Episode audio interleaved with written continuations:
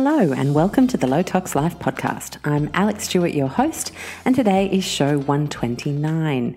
I am really thrilled to invite a dear, dear friend onto the show today, Kate Kendall, uh, who has a book that's come out literally today. Uh, a life in flow, and uh, and it's a beautiful book divided into four chapters, and really helps people understand the practical nature of yoga being brought into your day to day life as a concept rather than something that you have to go and make shapes on a mat in a class in a studio and be size six and drink green smoothies all the time and be vegan. You know, there's, there's this kind of, uh, perception that yoga is a certain thing for a certain type of people. And Kate is adamant that more and more people feel uh, that yoga can belong in them and uh, in their lives. So it's a really, really beautiful chat where she shares a very personal story about. Uh, a lot of mess that she was in in her life and how she found yoga, uh, right through to uh, some of the texts that inspire her, philosophies that she's taken on into her life and into the way she teaches. And it's a, a really beautiful chat. So if yoga is something of interest to you, or if it's something that you've never gelled with, but you're looking to see how you might, uh, then I reckon Kate's the girl for the job. She's uh, she's very good at converting people to yoga. Let's put it that way. She certainly converted me. So, uh, before I hook into that chat, I just want to share with you the very exciting news that this month we have Weleda as our show sponsor. And that means we have a really, really amazing giveaway and a really amazing offer. So, I don't know if you guys know yet, uh, but Skin Food, the iconic product in the Weleda range, I think the one that stands out the most for many, many uh, Weleda lovers, is uh, not only was it launched in 1926 and the same skin food has been made the same way since that very day, but it's now got brothers and sisters. So there's now a skin food family of products. And this happened mainly because people over the years have said, Gosh, I love skin food, but I'd really like something exactly the same but lighter for my skin, or a richer body button, butter, or I'm vegan and I want skin food. I wish there was something for me, or maybe they said they wanted a lip balm. Anyway, you spoke, Weleda listened, and you're getting a lot. So there are now in the range uh, the traditional skin food, that's never going to change. Uh, and then there's Skin Food Light, which is absolutely beautiful. It means that skin food can really carry through to be a summer product. Skin Food Body Butter, which is a vegan product now, it doesn't contain either the lanolin or the beeswax in the body butter. Uh, and Skin Food Lip Balm that's very, very high fat, high lanolin content, amazing for people who have lip woes. Uh, you will absolutely love that. I've tried the entire range. I had the good fortune of being free on the morning that it was being launched to the press. So I went along, had a little feel of everything, and wow, it is beautiful. And what I love is they bring through some of the essential oils that feature in the products. Um, at, in in different kind of um, uh, sort of uh, top notes, if you like. Like the standout fragrance of each is slightly subtly different. So for me, the body butter is really beautiful, pure orange uh, scent. And um, and the lip balm's a little bit more vanilla-y, and yeah, it's really really gorgeous. So it's a beautiful range. If you haven't tried skin food before, I have two ways that you can try that uh, this month. Now, for the first two weeks of March, they are very generously giving us five skin food prize packs. So there's a giveaway. And you have to go to, now you can either write this down or, of course, it's all in the show notes, weleda.com.au forward slash LTL hyphen giveaway. So that's www.weleda.com.au forward slash LTL hyphen giveaway and uh, and you just fill out your details and are in the chance to win. And in those prize packs, you get the Skin Food 75 ml, 30 ml. You get Skin Food Light, you get Skin Food Body Butter, and you get Skin Food Lip Balm. And at the end of the two weeks, we'll draw five winners, and I'll announce them here on the show. And then, of course, for the whole month, you will receive a free skin food, 75 ml, so a full size big skin food with all orders over $69.95. And the code for that uh, is LTL Skin Food. That's while stocks last. Uh, so please, if that excites you in any way, if you're a big fan of skin food, you could even like buy four and get one free, or you could just do uh, a little mix of the different things you use from the Weleda range and get your free skin food. So please hop on that. That's an amazing offer. It's valued at $22.95 and you get it absolutely free. So if you need to stock up on a few things, I know lots of you use the baby range, lots of you with um, children with eczema use the white mallow products. Um, I personally am a huge fan of the smoothing rose face cream day and night. Uh, and uh, of course, the rosemary bath milk, rosemary hair tonic, rosemary anything for me, really. Arnica um, massage oil. I could go on and on about the products I've liked, and I've actually listed a few if anyone's newer to the range and you want to try them. So that's what's going on this month with Weleda. Thank you so much to them for sponsoring the show, giving us five prize packs uh, potentially for you to win, and an amazing deal of free skin food with orders over $69.99. So enjoy that one and uh, enjoy the show. So I just want to tell you a little bit more about Kate before I hook into the show. So she calls herself a life student, which I love. She's so curious. She always brings to class a new text that she's read, a new philosophy she's trying to digest, and and always takes us through some of the things she's noticing from the outside world and what she's learning and brings them into her class. So she's very much a curious person, and um, and those tend to be my favorite types of people. People who just have a thirst for learning, who so deeply admit that there is so little that we know, and always asking questions and trying to. Uh, trying to find, you know, new wisdom from other people. Uh, it's always beautiful to see. So she is the co-founder and director of yoga at Flow Athletic in Sydney's Paddington suburb, and she's going to share a little bit about that journey um, into becoming a business owner today. Um, and she's re- like her particular passion is teaching the art of slowing down. Uh, her approach to yoga is very down to earth, super light-hearted. She often cracks a joke right at the moment that you've been in warrior one pose for like four hours and you just can't handle it anymore. Uh, and she's a gifted yoga teacher trainer and has a wonderful e course called The Space Between, which then sort of went on to become the foundation for this book. So it's a great chat. She's a beautiful human. I think you're going to learn loads about yoga and life uh, in today's show. I hope you enjoy. Hey, Katie, how are you? Good, Alex. Thank you. How are you? I am super well, and I'm really thrilled to have you on the show this week. Uh, it was one of those like serendipitous things where I've been meaning to catch up with you for months and months uh, and uh, see your gorgeous baby girl. And um, one thing led to another. Then you texted me all of a sudden out of the blue. I'm like, perfect. I've been wanting to catch up with you. And then I was like, let's do a show together because you've got this beautiful new book out. Uh, and uh, what's the official launch date? So, first of all, thank you. And yes, it was perfect, perfect timing. I was calling you for a little bit of advice, as I often do.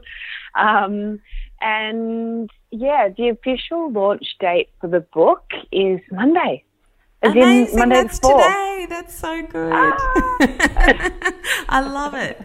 Um, so good. And so, I mean, I want to obviously get into the book in a little bit, but I think for mm-hmm. the people who haven't done our courses where you regularly feature guiding us through beautiful meditations and things, um, I would love for them to be able to get to know you a little bit better. And uh, let's just start with um, how you got into yoga.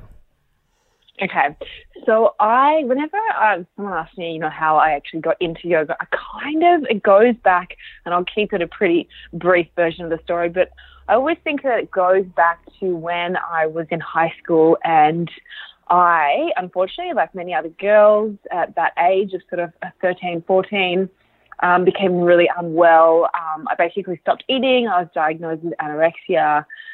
And I was lucky to have a lot of really supportive friends around me. I was at boarding school. Mm-hmm. My mum sort of um, came up to Sydney and did this, I guess, what you call a little bit of an intervention.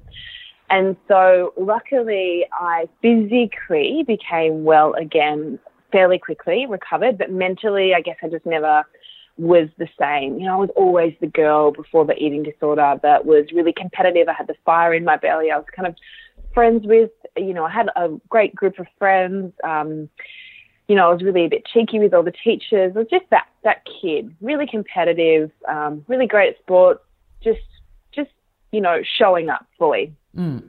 Um, and then the depression, I guess, lingered and stayed with me, and I wasn't quite the same. Um, and I guess it stayed with me through university when finally I um, I saw uh, my boyfriend's um, mother was a GP, and she just said, "Look, I, I think it might pay for you to um, to to see someone," and I was put on medication. So this would happen all through university, and um, so you're in your early twenties by now in my early 20s and I'm medicated. And um, as you do when you're in uh, university, you party a lot. And um, I actually, after leaving university, went to the UK for about a year. Mm-hmm. And, you know, partying a lot in university. And then later, when I got a job in advertising and, and went to the UK for a year, I guess still partying, um, doing a lot of drinking and going out. Not really great to be doing while you're on medication. No. Um, so that wasn't really contributing to a healthy um, outlook, healthy mind for me at all. But when I came back from the UK, I thought, I'm going to ease my way back into fitness. I got to do something. I got to start something. Oh, so you, you went it. from being super sporty at school to kind of leaving school and um, and not being sporty all of a sudden. Is that right? Yeah. No, no, I, I was exactly the same. I have this theory that it's because we go into uni and then go into jobs and things. And if you were in team sports or sports that were organised by clubs where you kind of showed yeah. up and it just happened, uh, and all of a sudden no one's doing that for you anymore, there's no board to sign up on. You actually have to figure it out yourself and make an effort.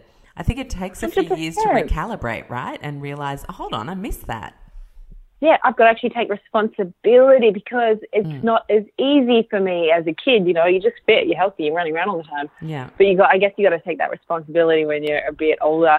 Plus, you know, I was very active in the pub. You know, I was definitely showing up there. It was just. one of those things, and especially in the UK, anyone who does a gap year or goes over there for a year can probably um, agree that you know you do a lot of that sort of um, drinking over there. Yeah. Anyway, yeah. long story short, came back. I'm going to ease my way back into fitness. I was living in Bondi. I thought, I'm going to try yoga. I've heard yoga is really good for building muscle and, you know, long, lean um, muscles and limbs, and it's going to make me look really good. So I got into it out of vanity. Mm-hmm. And I remember going to this yoga studio in North Bondi called the Dharmashala. Yeah. And um, and I still remember it plain as day. Um, I'm lying down because everyone else is laying down and I'm sort of just copying everyone else. And the guy next to me starts breathing really funny, which I now know is Ujjayi breath. I remember the light streaming through the window. I remember the incense burning. I remember the daisies on the wall. And I just remember thinking, whoa, I do not belong here. Like I should be still at work after work having after work drinks or, you know, but I fumbled my way through it. I felt like drunk Bambi, um, and I got to the end of the class, and I was walking home. Uh, so that was in North Bondi. I was walking sort of towards mid sort of Bondi area, and I literally, Alex, remember stopping mm. on the on the uh, in my in my tracks and just thinking, or, or feeling rather, I had this really intense and overwhel- uh, overwhelming feeling because I was so connected to my body. Um, but but for so many years, I'd been numb and I'd been I'd been on antidepressants, and I kind of was just really like level. I never really had any. I never remember feeling in those years high, intense joy, or even I was down, but it was like I don't know what this feeling was, and I'd numb it out. But this was a really sharp feeling, and I don't even remember it being in you know, in inverted commas, a great feeling, but I could feel. Mm. I thought, is it the yoga?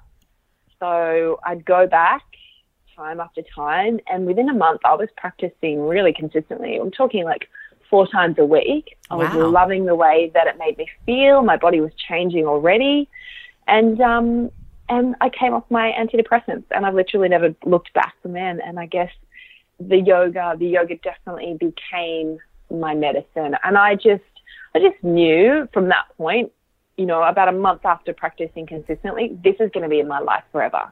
Mm. And um, yeah, it turned out that it was. That's in amazing. A, in, a, in, a, big way. Amazing. And yeah. can we talk so, uh, about um, can we talk about uh, how you turned it into a profession and yeah. the role that uh, a wonderful man called Ben Lucas played in in giving you yeah. uh, a sense of confidence around that sort of because uh, you know I've been taught yoga by a bunch of people, but there's definitely something special about the way you teach, and uh, and it there absolutely you, is. Um, and I'm gutted that the tennis that I've signed up for on Monday nights is the same time as your class. Oh no! but I do oh, love my tennis. Back. I will come back. You'll come back. Um, you gotta, you gotta, uh, pro, you gotta prioritize your joy, Alex. I'm glad yeah. you're doing that tennis. Oh, I love um, tennis. So yeah, I think that's a really beautiful story, and I think often it just kind of illustrates for me. A lot of us meet people, and people kind of light things up about us that we didn't have the confidence to light up in ourselves maybe at that point in time and and I think you know for more of us to pay attention to these guiding lights that turn up in our life mm. would be a very good mm. thing. Mm. Mm. Follow the charm. This yeah. is this is all in the book. Okay, so how that happened, how I came to meet Benny was so I was, you know, I kept practicing at the Dharmashala and um and one day as I mentioned, I had a job in advertising in the city, and one day I I'd done a morning practice and I'd gotten changed in the bathrooms and I was just leaving. And the owner of the studio, Rick, who I really started to admire, you know, Rick, I mean, as this story is about to illustrate, he's the reason I teach. He taught me so much. He gave me a really amazing, incredibly strong foundation for teaching and for practicing um, and the philosophy of yoga. Um, and anyway, I was leaving the studio to catch a bus and he, he, he kind of stopped me. He said, Katie, you know, um, you'd make a really good yoga teacher one day. And I think I'd kind of like in my head flirted with the idea of it, but I was too afraid to say or admit it that I actually thought about doing some training. And so it was just such a powerful, powerful moment for me because it illustrated to me for sure that if you see something in someone and you believe them, tell them. Mm. You've got to tell them you because do. it can have such a profound effect on the rest of their lives, which it did for me. Mm. Um, and so I went away, and then all I could think about was teacher training. Where can I do my teacher training? Should I go and see? Should I do it here? How will I do it? Yoga retreat. I was just obsessed with the idea of it. And I finally um, decided, okay, I'm going to go to India. I'm going to go to the birthplace of yoga, and I'm going to do it over there. So it was a two month full time course. So I was going to have to wow. leave my job and that was a really big call in itself. It's like you're going to leave a job where you have a consistent pay and a great team. You're in a great team, but yeah, you're not that into the role. Mm. Like, you know, you know, it's not lighting you up. Yeah. So I was like, okay, the pain of being in a role that's not lining up me up for the rest of my life is probably going to be worse than not having money for a couple of months. Mm. Or, you know, I, I was pretty optimistic about the fact that if I can't find work, I'll you know, I'll find it doing something else. Yeah. So I bit the bullet and I went to Goa in India and I did my first 200 hour yoga teacher training, mm-hmm. which was awesome. And then when I came back, I actually couldn't get work. Um, as a, as a yoga teacher or back in advertising? No, back in advertising. I thought, okay, I went for the safe option. I went, when I get back, I am just going to get some work in advertising and then I'll dabble in the teaching, not really wanting to commit because I think I was a bit scared. Mm. I was definitely scared. And it was then, it was when the um, GFC had kind of hit and we were kind of feeling the effects in, in Sydney and no one would hire me. And I was at a party and there was a girl who I knew through a friend and she worked, she managed a gym called Titan Fitness in Kensington and she said, Look, we're introducing yoga. We've never had it before. I have a whole stack of resumes for yoga teachers on my desk. She said, I could go through it, that mm. stack, or I could give the job to you. And I went, Ooh, there's a little charm. There's a little, there's mm. a little mm. hint for me. Um, do I take it or do I stay with, or do I keep trying to pursue what I think is safe? So I went, okay, I'm going to take the job. And I remember teaching that first class. Two people rocked up. Um, it was kind of off putting. One of the guys that came was just like ridiculously attractive and I felt like, what am I doing? I'm so like out of my comfort zone, and I'm going to be a fraud. And yeah, anyway, you, you, had a um, what's that moment came Dirty Dancing? I carried a watermelon, and then she's like, oh my god, I can't believe I said that. oh, and I I remember like halfway through it, I was like, oh, I've got this. Like oh, this is this feels really good. Like I love the feeling of it. Mm. And um, I continued to, to work there, and they opened up another beautiful gym, which is still in in Coogee, and I worked there, and I I, I started just, things just started happen happening yeah. from there. I started word of mouth. I, I got a few privates, and then that person told others and I got more privates and that's a really good way to earn um, when you're when you're a freelance yoga teacher a, of privates. Mm. So I was doing a whole bunch of privates and um, after about oh maybe a year and a half of teaching solidly, that's when Rick from the Dharmashala, and where I was still practicing, he said, All right, let's get you in. And that was scary because mm. that was like me going into a room full of people who've been practicing for years, like yeah, way the longer than I had. studio. Yeah. right. And this yeah. was way back when, when, I mean, now yoga in Bondi and Bondi Junction, it's, it's the most yoga dance per capita place in the world, apparently. Bondi and Bondi Junction, which really surprises me, right? Per capita. Mm-hmm. So it's crazy now, but back then, Dharmashala was the place. It was traditional. It was like, you know, quite quite strict in it in, in its ways. And so I was freaking out a little bit, but again, after my first class, the feeling was just like uh, the feeling the, the feeling I had was probably like I was at home. Yeah. I was at home. Yeah. Um, and so that's where I started to really teach, and I was that's where I started to teach mostly. You know, I gave up a lot of my other jobs in gyms to be in that studio because it did feel like home. And um, and then this guy started coming to my classes, Benny, and um, he'd come in with the same blue hat every Tuesday and Thursday afternoon at four o'clock. He'd perch himself in the same corner.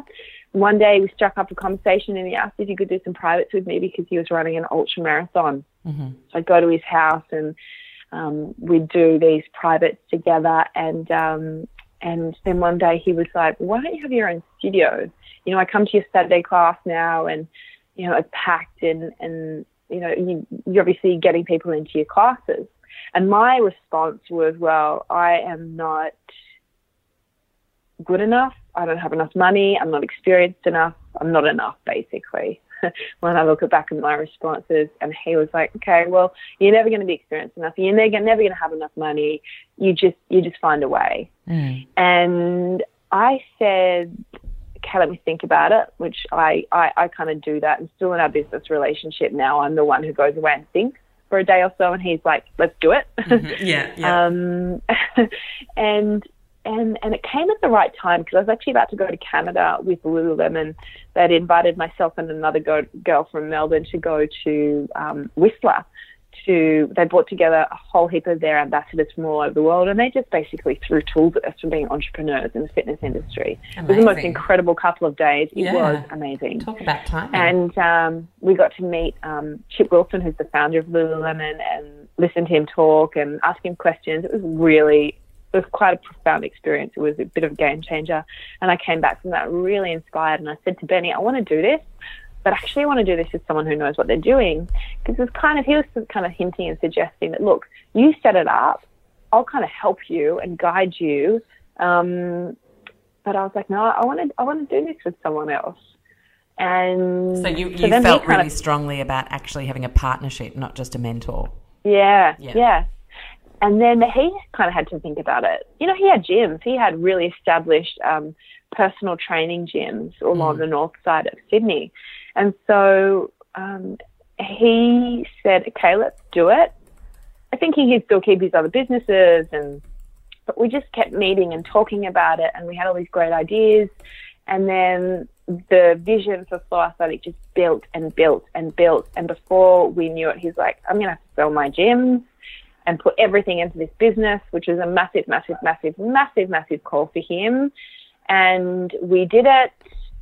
And there were sure, for sure, plenty of sleepless nights for him in particular. Mm-hmm. When we first opened the business, we were kind of opening a business where we didn't, it was, it wasn't a, a proven model at that stage. You know, we were kind of the first ones doing what we were doing. Yeah. And he'd come from like one of those, I guess, not so much a cookie cut cut of business, but there was a plan, there was a template, um, and he had to just, you know, obviously go in with his expertise and make it thrive, which isn't easy to do anyway. Mm. So, so Flow Athletic was a different concept, but um, somehow we've managed to pull it off, and now we've got this amazing, thriving community that we call home and family. So Yeah. we're very lucky, and I'm very lucky to have someone like Benny in who I talk about in the book. I refer to him a lot as well, actually, just because it goes back to that whole believing piece. Like Rick believed in me, you got to, if you believe in someone, tell them. You've got to back them up because, um,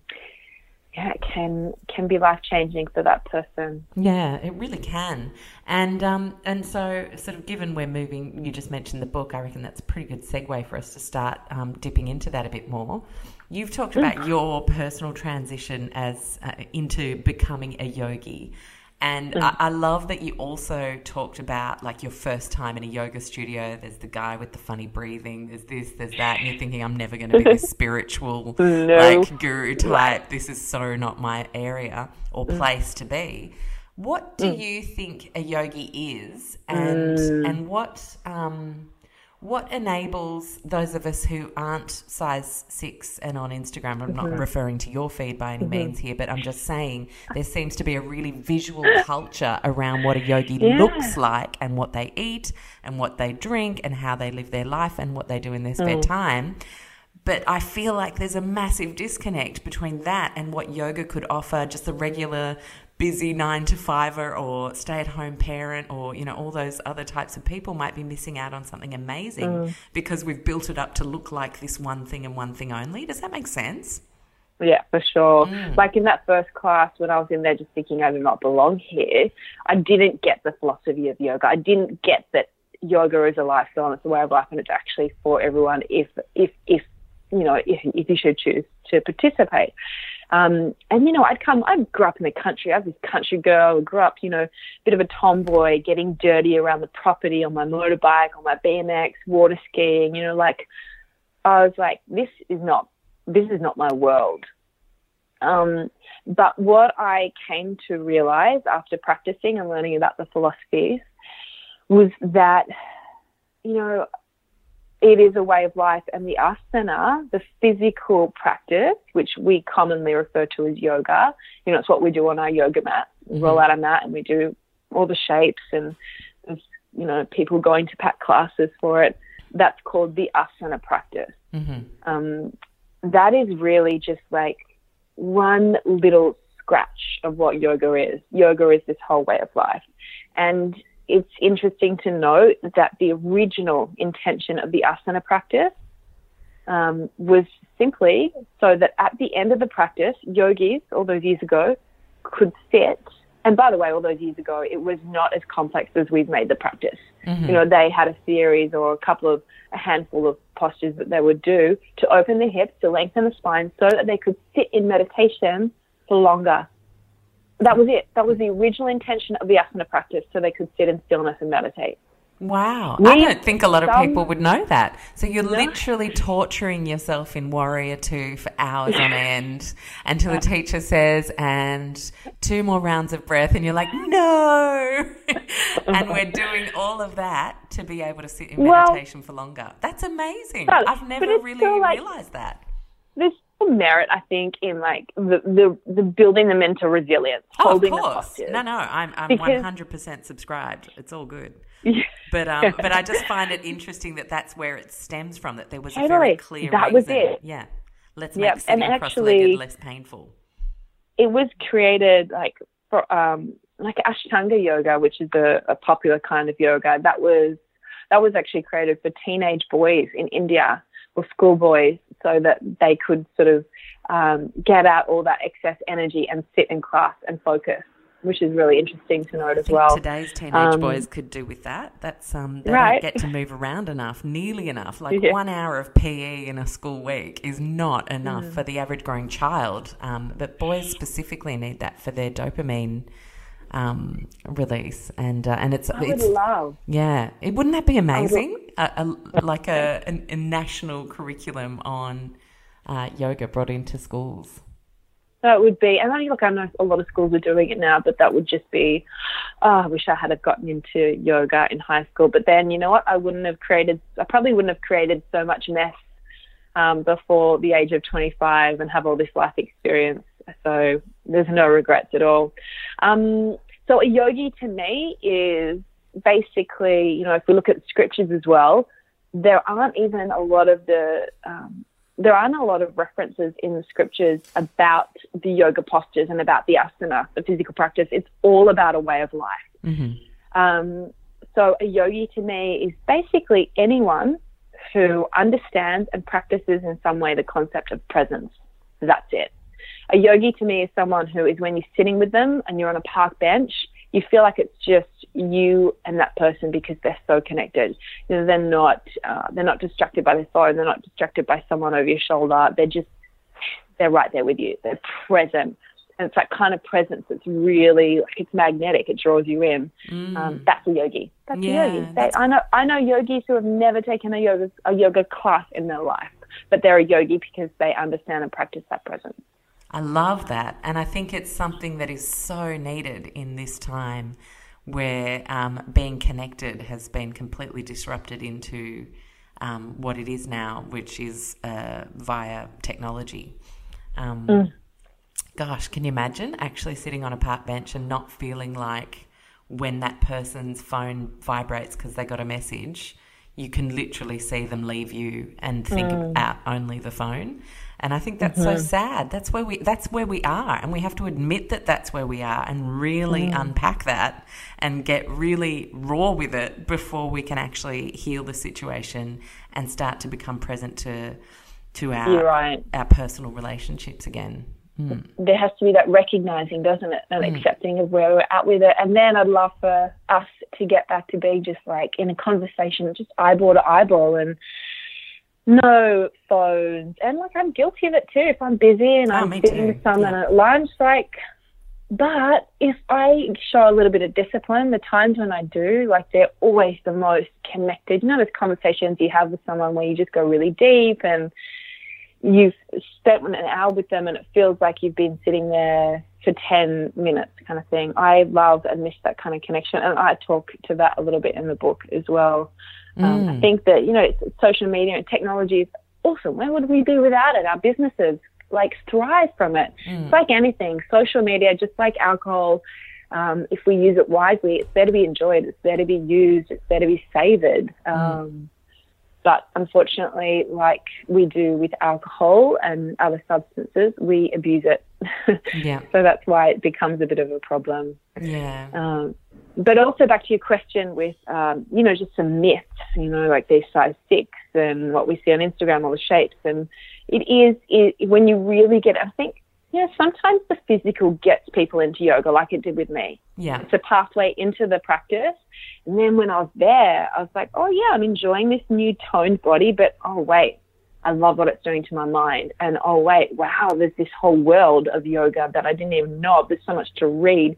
There's so many rich philosophies. There's so much inspiration for living a really ethical, gentle, compassionate way of, of, of life. So that's why I guess I get kind of, um, it's a bit of a, it's sad when I hear people say, I can't do yoga because I can't touch my toes. I couldn't touch my toes when I mm. first started yoga. And it's definitely, definitely not the goal of it anyway. Um, totally overrated. Yeah. Um, what's another myth that I hear? Um, I can't meditate because my mind is too active. Let's probably go to meditate. yeah. And it's kind of like saying I don't go to the doctor because I'm sick. Yeah, yeah. And truth bomb here, no yogi or no meditator, no matter how far along their spiritual practice they are, no one stops the mind completely. Like it's just not going to happen. Mm. The idea, in essence, is to get still for long enough, to slow down for long enough that we can actually notice when we're having the thoughts and not get attached to them yeah. and see them as just what they are, their thoughts. And most of the time, they're just delusions, mm. the stories that we're making up in our head. So that's that's the whole aim. It's just to be go, oh, I'm having a thought. Okay, but now I can come back to the body and I can be present. Yeah. Um, what are some other myths that you get? Oh, if you're a yogi, um, you must be. Uh, one thing I get asked a lot is um, if I'm going to someone, uh, you know, that I've only met recently, I've gone to their house for the first time. Uh, often I get, so you're vegetarian, right? Or you're vegan.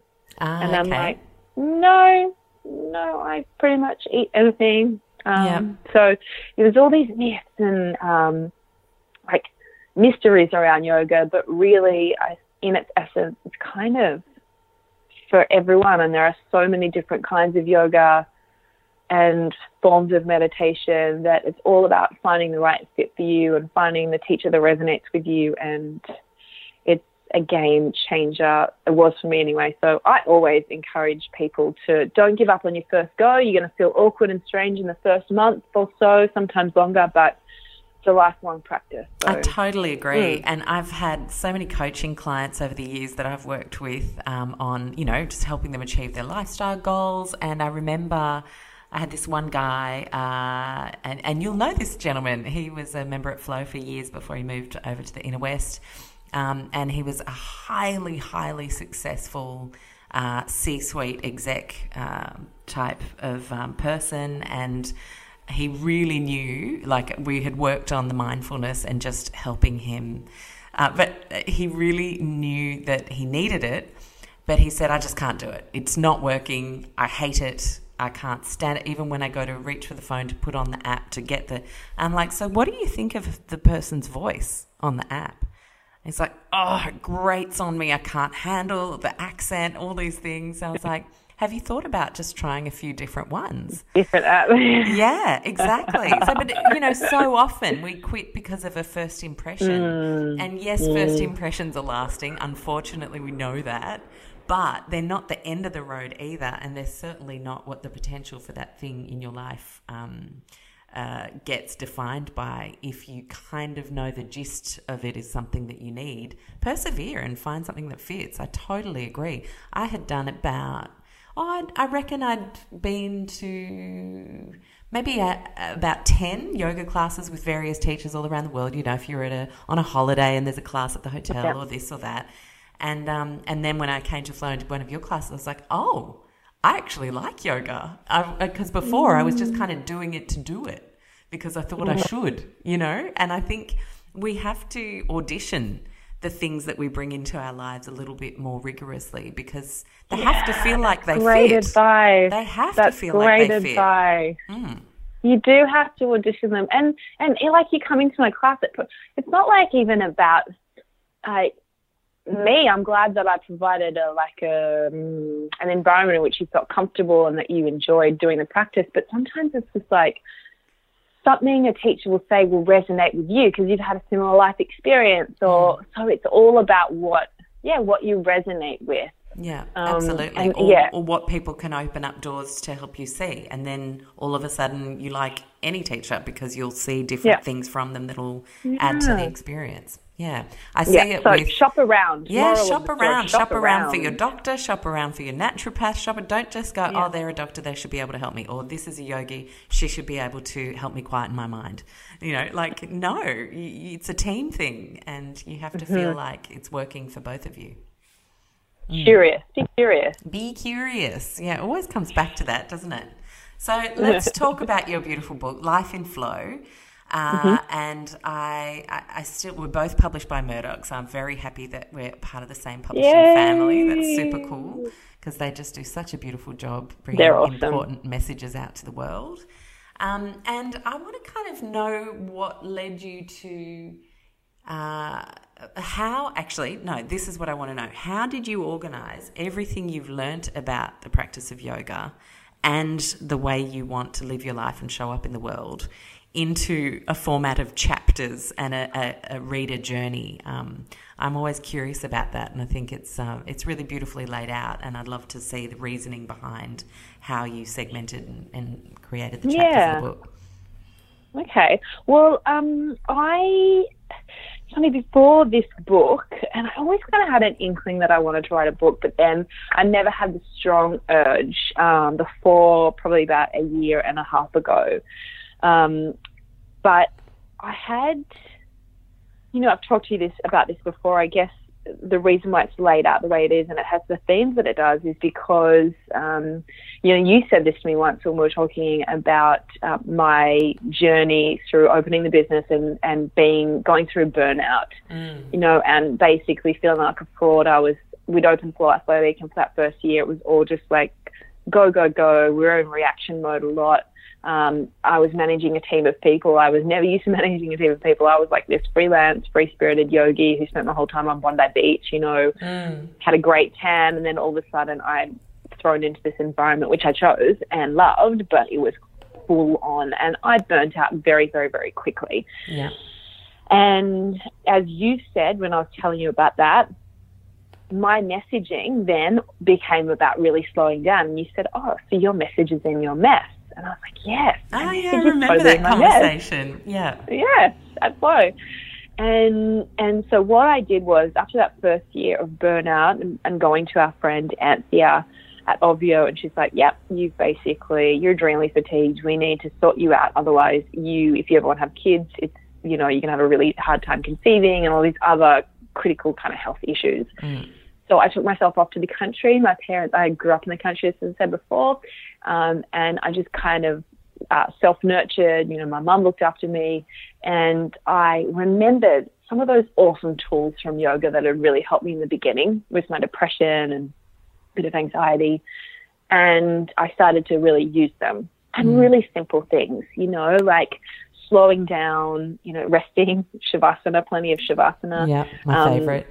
Gra- grounding practices, um, doing things that make me really feel happy, being with people who make me feel happy, which I think we kind of tend to forget about doing or making time for. Because in our busy lifestyles, we need to make time for that sort of thing. Oh, absolutely. Um, I call it scheduling joy and connectedness. Yeah. Like you literally need to look at your diary, and if you don't have a catch up with a friend, even if it's just a short coffee or walk, or even going to yoga class together and chatting quickly before and after, then you got to get yeah. it in the diary. We do. Yeah, it's like mm. medicine. Mm. Um, you know, things like that, and just having connected conversations with people. Because what I was feeling was that I would be having a conversation with someone in this burnt out um, period, and I just knew that I had a thousand things to do, and I'd be talking to them pretending I was listening, but thinking about all the things that I needed to be doing, and quietly in my brain or loudly in my brain, just going, "Hurry up, hurry up, hurry up, hurry up." Mm. What? That is not connection. That that is not.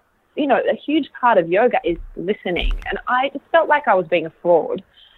So anyway, I took a lot of these tools, and I was like, I'm not just going to talk the talk. I need to walk the walk as well. So um, just started doing it more, and um, came out of that burnout and I was like, I can help other people because I could probably count about 10 people if I looked around me at any one time who I knew was experiencing to some degree the same kind of level of, of burnout. And um, I created an online course around it called The Space Between, which I still have. Um, and I basically turned it into the book, but just packed in a whole lot of um, more information and beautiful photos and quotes. And so the book is, as you said, in four chapters. And the whole intention is for us through this book to slow down, to spark joy, and to connect. And, um, you know, chapter one is all about grounding and slowing down. Chapter two is about joy writing, so making time for that joy. The third is about connection, so listening, having um, connected and conscious conversations. And the fourth is all about devotion. And in, in yoga, we really refer to that as karma yoga. Um, and and so through each chapter, each chapter has a moving meditation, and there's pictures to show the moving meditation, which are basically like you know four or five simple yoga poses linked together, and they're designed so that you practice that same linked sequence over and over again, so that it feels like a moving meditation. So they're not mm. complex. They're they're pretty easy sort of yoga poses that anyone can do to really get you into that flow, that feeling of this repetitive moving movement, which after practicing for a while makes you feel like you're doing a moving meditation and it makes you feel good in the body too obviously absolutely every chapter has a moving meditation in it mm. um, every chapter has a mantra to go with it um, to practice internally when you're doing that moving meditation and afterwards if you're sitting in meditation. Um, and in every chapter, I pull out and highlight yogis in my life who really inspire me. And they're, you know, one of them is another beautiful yoga teacher, Marianne at Flow Athletic. One is a student. Um, one is my mum, and another is, well, like, I guess, my energetic 18 He's like my counselor, my coach, my everything all in one. So, mm-hmm. um, and then I guess really important in every chapter is what I call own the flow. So I'll talk to and explore and unpack a, uh, a yoga philosophy, mm-hmm. and then own the flow is okay. How can you, how can you, um, how can you actually practice that? Right. So, can you share a little bit about one of them so that we can kind of get yeah. an idea of what that looks like? Because I think that's it. A lot of people go to a class and often you just leave that class on the mat when you leave. But what you're talking about sounds like you really help people bring it into their day to day life. Yeah.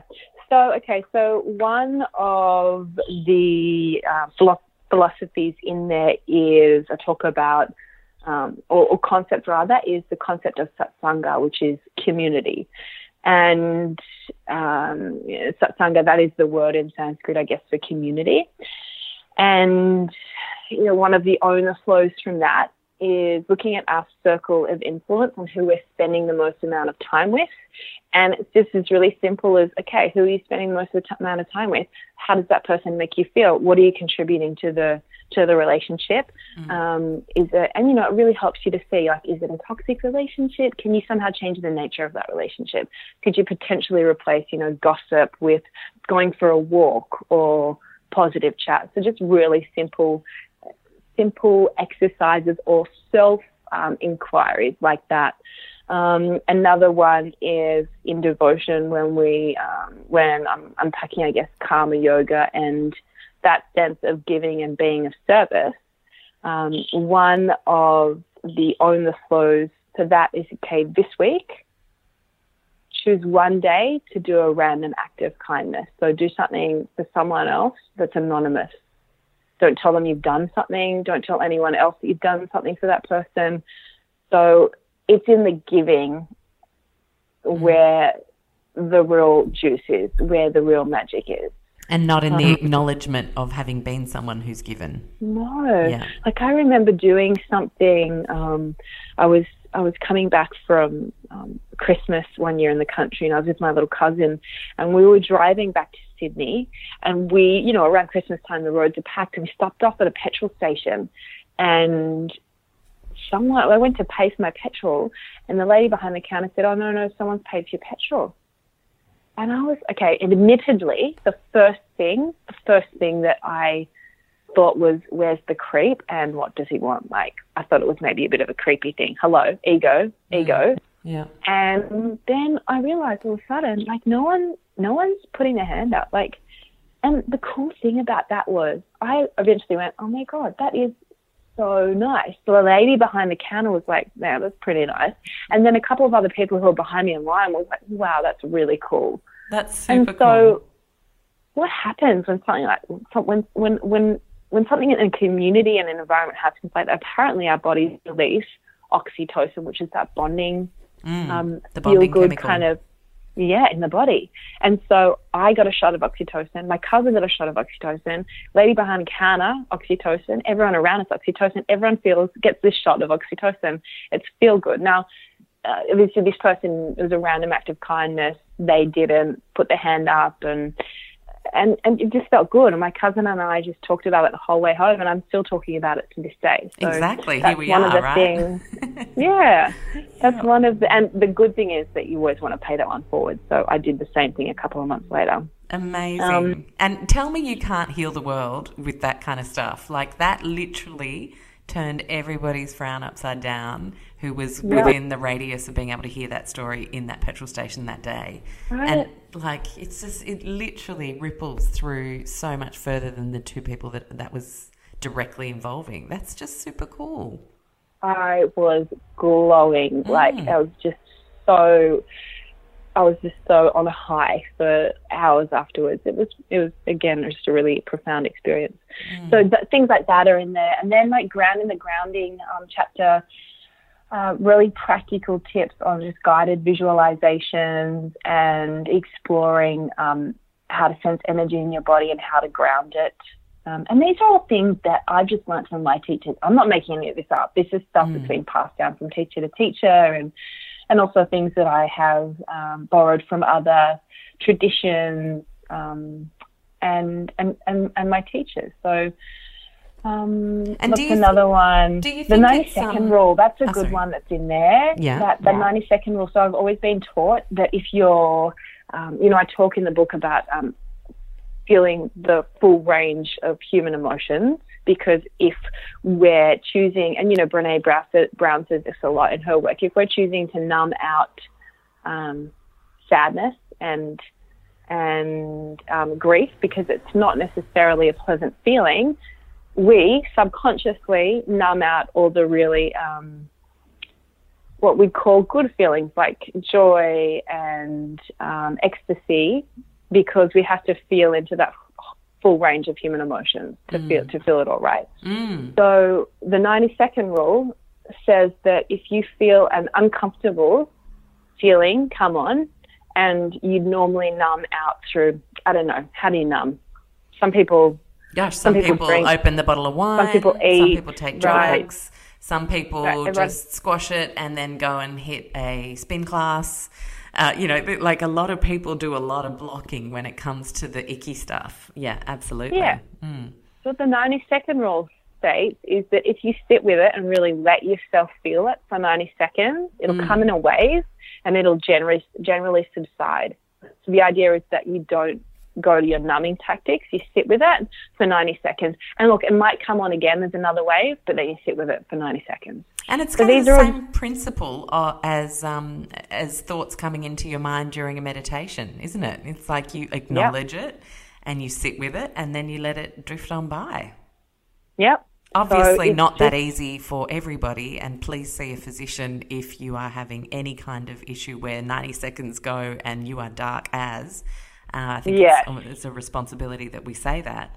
But I'm fascinated yeah. by what the simple acknowledgement of these um, icky feelings. Uh, I, am actually interviewing Dr. Joan Rosenberg, the psychologist who wrote the 90 oh. Seconds to a Life You Love book, um, next week. Oh. So this is a perfect precursor for people to dip their toes into uh, in the water on this topic. Mm. Yeah, for sure. And like, yeah, you're right. There, there are certain cases where it, it I mean, 90 seconds isn't going, going to really help someone, and, and we could be in a really sort of dark place. But um, but generally speaking, and I mean, imagine if we get taught this in primary school. Mm, yeah, just feel what you feel. Yeah, yeah. Feel what you feel. Oh my gosh, absolutely. And that's why the practice yeah. of yoga goes hand in hand with that theory and, and the whole feeling what you feel because how many times when you're in a yoga pose and you feel really uncomfortable and you just you want to numb out you know how you numb out you grit your teeth you uh, divert your attention to thinking about what you're going to have for dinner or what you've got to do at work. That's a form of numbing in, mm. in, in the asana practice. Or you just so, straighten your thigh, like sometimes I do. I'm like, oh, yeah. damn it, I'm so weak. So, and you know what? It's okay to do that as well. Yeah. I think if you if you're gonna if you're gonna straighten your leg in Warrior Two or any of the standing postures like that, you do it and you own it and you breathe. I think one of the most advanced things that you can do in a yoga practice is breathe consciously the whole practice. It doesn't matter if you fall out. It doesn't matter if you come out of a posture. Um, you know, as long as you're not coming out reacting like being angry, and even then it's okay. But just obviously we're we're watching yeah. that kind of reaction. Um, but yeah, like just staying with the sensation that you're feeling in the hip breathing into it. And more often than not, if we're greeting that sensation of compassion and kindness, it starts to dissolve. Mm. And when you come out of that posture, if you really notice, like the places where you felt the most sensation, the place, if say, for example, your hip is just like, your glutes are just like, oh my gosh, I, I don't know if I can handle this, but you stay with it. Yeah you breathe through it, you lean into it, and then when you come out of the posture, it's probably the place where you feel the most alive, where mm. you feel the most energetically abundant. Yeah. And it's the same. feelings, just like emotions, they move. Mm. You've got to be willing to kind of stay with them. I agree. And I think something that I have learnt through the practice of yoga is courage when I'm off the mat. Because if you step through those really tough moments in a class, you're literally training your brain that you can do hard things and then you mm. get off the mat and then you're in day to day life and you have that same feeling as you just had in Warrior 2 and you're like, no, I'm going to push through yep. this. I can do this. Mm-hmm. And I really do, re- I, I do revere that as probably one of the most powerful aspects to a regular yoga practice. Isn't it? That is one of the first things I noticed as well, Alexx. I mm. started to stress the small stuff less. I always say that it teaches you yoga practice, the asana practice, um, it teaches you grace under pressure. Mm. Not yeah. always. Eventually, though, maybe. yeah, yeah. Like our yoga is tested so often. Our yoga is tested when we get in the car and someone cuts in front of us. Yeah. And our first reaction, I say our, I'm generalizing, my first reaction is to yell at them. I won't do it to their face. I'm yeah. not that brave, but uh, you know, in, in, in my own car, mm. um, our yoga is tested on a daily basis. It's around the corner all the time. So, yeah, it teaches us grace under pressure for sure. It does. And um, okay, so I want to ask you what if you had to pick a couple of poses that you couldn't mm. couldn't live without, what would they be?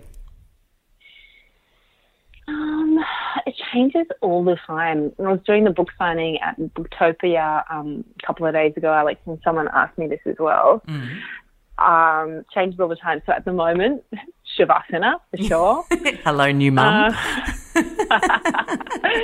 I love. I always love pigeon. It's just. It's just I love pigeon too. Really, so good. Yeah, I mean, it hits that it, it's not always comfortable. It always feels a bit interesting. Like i say in classes we never want feelings or sensations in the body to be risky but interesting is okay. Mm. um, so it seems to really hit some really sweet spots in the glutes and also leading on from that um, mermaid. So when you're in pigeon you lift up the back calf. Mm-hmm. you know that one? Mm. can you see it? Yes i can see it. Back calf yeah, lifted. um, um, yep. Yep. Okay, so I'm with you. And then what happens? From pigeon. Well, then you bind, then you hold on to the back gotcha. ankle. Yeah. And it's a beautiful back bend as well, mm. a hip opener. Yeah. Um, I love inverting. I love going upside down. I love my handstands um, and headstands. Yeah. But they change all the time. Depends what I need. Yeah, yeah. It's uh, it's very um very reflective, I guess, of it's almost like you've got this vocabulary of options, and then depending on what you need that day, you can draw on different words, so to speak. Yeah, and and every posture brings with it a different physical, you know, benefit as well as a mental benefit. Some of them are really clarifying, some of them are really energizing, some of them can help you prepare for bed, some of them are great for digestion and uh, so good. But um, but the the one posture that someone would say to me, "What's the one posture you should do for the rest of your life?" I would say, generalizing here, but for everyone, it's like downward dog because you're stretching out the whole back line of the body. It's great for digestion. It's great for energy. It's clarifying. You know, got all the blood rushing to the head. So it's just um, one of those postures. Awesome. Um, and then I'm going to ask you one more question before I let you go. Mm. Uh, mm. There are so many beautiful references you give to texts that have inspired you, um, both in the book and when you're teaching a class. And you'll often kind of mm. hone in on a particular thought that uh, an amazing thought leader's had and share it and, um, and, and then talk through it a little bit. Uh, as we're talking right now, which one of those is coming to your mind that you would share with us right now? Like a thought leader from that I write about in the book. Uh, that you write about in the book or that you've shared in your class, just something that someone who has inspired you uh, mm. that you've Lao Tzu. Yeah, yeah. Okay. Lao, Lao Tzu. I just mm-hmm. love all of his, all of all of the lessons. I guess one of the ones that really hits home for me is um, those who flow as life flows know they need no other force. So those who flow as life flows know they need no other force. Nice. Hmm. Sorry, I'm writing it I down. love that one. it is beautiful. Need no other force. And it's so true. I mean, I think back to times that I have felt mega in flow, and it just feels like everything is carrying you in the way mm. that you need it to at that time in your life, but you're also doing stuff to yeah, create more energy in that flow as well. It's not totally I think passive. The times when we feel like we're not in the flow is when we're resisting that flow. Mm. So stuff will come up and stuff will happen to us, and we think it's the worst thing in the world, and we resist it, and that's what causes the suffering. Mm. But a lot of a lot of um, these teachings from Lao Tzu um, are encouraging us to go with the flow. That's a very simple term. Yeah, yeah. easier said than done, right? Mm. But law of least resistance. You know, very rarely do you look back on think of think of something that at the time that just felt so shit. It just felt so like, mm. oh my god, how did this happen to me? Why did this happen to me? Yeah you know, and, and you know, sometimes really bad shit does happen. Like people lose people really close to them, and that's you know never feels. in that part of life. That's part of this beautiful reminder that we're only here for a certain amount of time, right? Mm. But say, for example, you break, you have a breakup, and you think, oh my god, I'm never going to find someone like him again. Like I've felt like that before. Yeah, I'm never going like to find. Yeah, and then you look back and go, are you joking? Look what I've got now. yeah. Right? Yeah. Never. At the time, it just feels like it's the worst thing in the world. But then you look back and go, ah, oh, like someone up there or something up there or some force had a way greater plan that I could ever orchestrate for myself. Yeah, yeah. So true. It is so true. And I mean, so often uh, I've, I've spoken to people on the podcast about this. I've studied Dr. Joe Dispenza's work and he's talked about it a lot those things that we think are really going to make life never be able to be good again, we could mm. stay with that and resist it the whole time that this thing happened. And we could be that person who you ask, you know, what's up? Oh, well, 20 years ago I got fired from this job and I just, they were such an asshole. And uh, you could, you could stay with it if you chose the path of resistance. But if you go with the flow, yeah. you then become this person that gets asked, you know, you know, why are you so awesome? Well, 20 years ago I got fired from this job, which led to me doing this course that I didn't even have mm. on my mm. radar at the time, which led to me meeting this person, which led to me meeting mm-hmm. my now wife and life is awesome. And we really do, I, I really do believe that, um, that that is that conscious decision to see where that takes you in growth and in life. Yeah, there's mm. a saying in the Vedic tradition, and I refer to this in the book as well. Um, in the Vedic tradition, so that's how I meditate in the Vedic tradition. Mm. And one beautiful little lesson that I've learned from it is to follow the charm So any little charming moments that come up, they're like little breadcrumbs, they're like little hints to your greatest, most epic little life. Oh, I so like Follow the charm. Follow the charm, people. Amazing. Katie, thank you so much for joining me on this show. I uh, can't wait you. for everybody to get their hands on this book. Uh, where can we get it? Is it on Booktopia, Book Depository, yeah. Amazon? Is going to be everywhere. Really easy to find. Yeah, go. You can go to Booktopia. It's on Booktopia. You can go into bookstores, um, and you can come and take a class with me, even at Flow Athletic, and say hi. But um, yeah, you can definitely get it at all good bookstores and head online. Fantastic. Thank you so much. Have a beautiful day. Thank you, Alexx.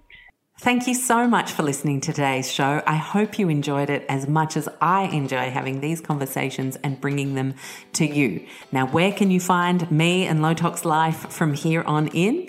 Well, you've obviously got lowtoxlife.com and there we have everything beautifully organized into food, home, body, and mind topics, as well as kids, and a whole bunch of free downloadables and resources to help you inspire you to take community action.